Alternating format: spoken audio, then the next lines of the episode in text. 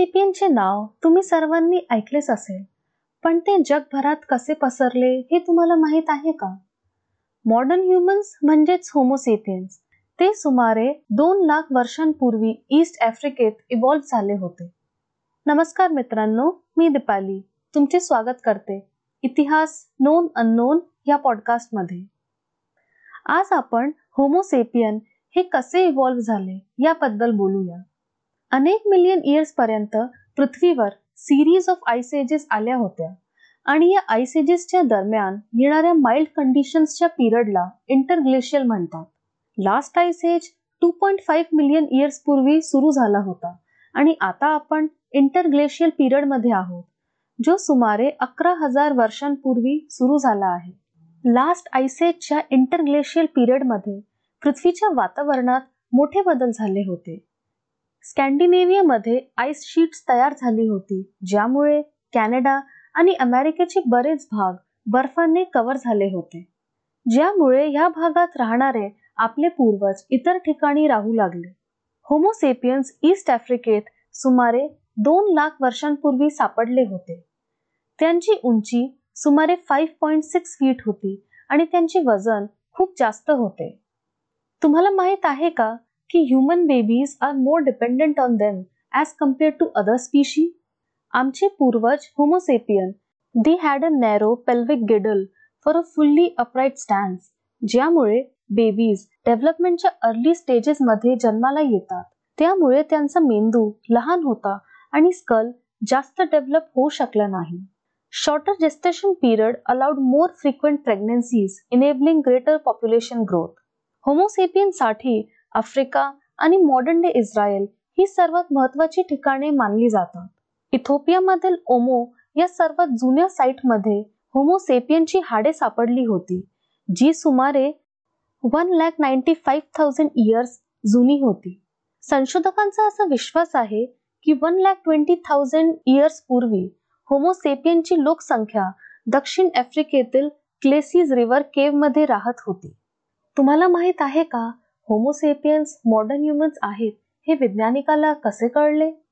Mitochondrial DNA मुळे. Mitochondrial DNA म्हणजे matter outside the nucleus of a cell, जी एक आई तिच्या बाळाला पास ऑन करते. परीक्षण केल्यावर असे समजले की लिव्हिंग ह्युमन्सचे कॉमन एन्सेस्टर्स 2 लाख वर्षांपूर्वी आफ्रिकेत राहत होते आणि या मेट्रियार्क डीएनएला मायटोकॉन्ड्रियल ईव्ह असे नाव देण्यात आले.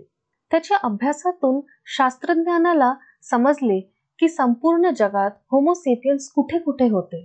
वाढत्या लोकसंख्येसह सुमारे 50,000 वर्षांपूर्वी ह्युमन मायग्रेशन देखील सुरू झाले होते.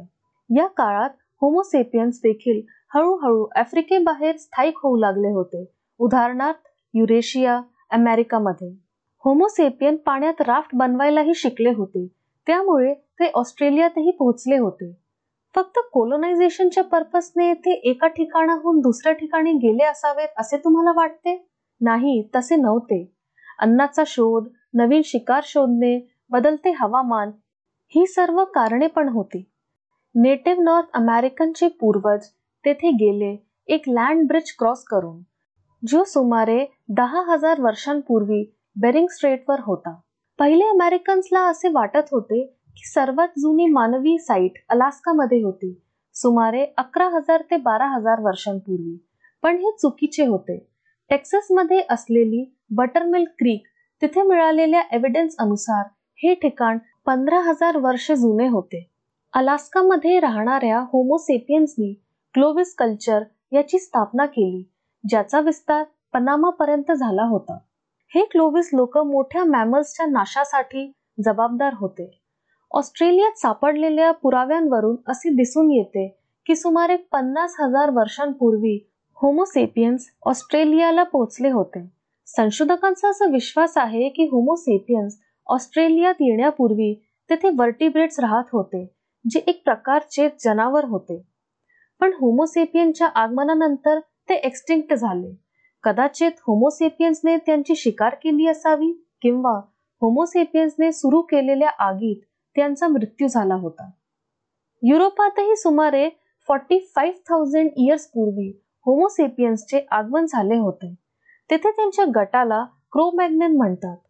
and they entirely displaced the Neanderthal population of this region. आणि सुमारे 30,000 ते 35,000 वर्षांपूर्वी सायबेरियातून होमो सेपियन्स जपानमध्ये आले होते आणि हळूहळू असंच ते जगभर पसरले होते. हळूहळू कालांतराने होमो सेपियन आणखीन डेव्हलप होऊ लागले आणि 8 फॉर्म्स तयार करू लागले. सर्वात जुनी decorative item Blombos cave South Africa येथे सापडली, जी 77,000 इयर्स जुनी होती. त्यामुळे संशोधकांना समजले की होमो सेपियन्स अप्पर पॅलिओलिथिक पिरियड मध्ये आले होते आणि त्यांची लोकसंख्या ही वाढू लागली होती. 40,000 ते 50,000 वर्षांपूर्वी केव्ह पेंटिंग्स ही सुरू झाली होती. ही tradition Indonesian island of Sulawesi आणि युरोपातील क्रोमॅग्नन लोकांमध्ये खूप लोकप्रिय होते. त्या चित्रांमध्ये विविध प्रकारचे प्राणी समाविष्ट होते, उदाहरण मॅमथ, रायनोसॉरस. अशी आणखीन केव्ह पेंटिंग्स स्पेन आणि फ्रान्समध्येही सापडली आहेत. संशोधकांचा असा विश्वास आहे की ही पेंटिंग्स शामन्स यांनी बनवली होती, म्हणजे लोक ज्यांना मानव आणि देव यांच्यामध्ये माध्यम मानले जात होते. हळूहळू वेगवेगळ्या ठिकाणच्या होमो सेपियन्सनी आपापले रिच्युअल्स बनवायला सुरुवात केली आणि कालांतराने त्यांनी धर्माचे रूप धारण केले.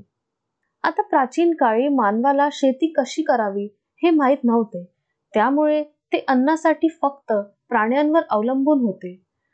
सुमारे 12,000 वर्षांपूर्वी मानवांसाठी शिकार हा एकमेव हेतू होता, ज्यांना हंटर गॅदरर्स म्हणतात. आज खूप कमी हंटर गॅदरर सोसायटीज आहे जे फक्त ॲमेझॉन बेसिन आणि आफ्रिकेत आहेत. हे शिकारी त्यांच्यासोबत जास्त सामान घेऊन जात नव्हते, कारण शिकार हेच त्यांच्यासाठी एकमेव हेतू होता. काहीतरी खोदण्यासाठी ते लाकडाची काठी वापरत होते. अनेक प्राण्यांच्या तुटलेल्या हाडांवरून या शिकारी लोकांच्या डाएट बद्दलही माहीत झाले आहे. असे नाही की हे शिकारी नेहमीच नवीन ठिकाणे शोधत होते. 9000 BC च्या दरम्यान हे शिकारी देखील स्टार्का, जे नॉर्थ ईस्ट इंग्लंड मध्ये आहे, इथे शिकारी शिकार करण्यासाठी जुन्या ठिकाणी पण परत आले होते. चेक रिपब्लिक आणि सर्बियामध्ये अनेक पुरावे सापडले आहेत जे त्यांच्या कल्चरला आणखीन डिफाईन करतात. पण कालांतराने शिकारीची जागा शेतीने घेतली. आजही San of the Kalahari desert मध्ये या प्राचीन परंपरेचे पालन करणाऱ्या हंटर गॅदरर सोसायटीज आहेत. अशा प्रकारे होमो सेपियन्स जगभरात पसरले. जाणून घ्या एन्शियंट हिस्ट्री बद्दल आगामी एपिसोड्समध्ये. तोपर्यंत जुडले रहा इतिहास नोन अननोन ह्या पॉडकास्ट सोबत. हे पॉडकास्ट हिंदीमध्ये पण ऐकू शकता, इतिहास नोन अननोन हिंदी.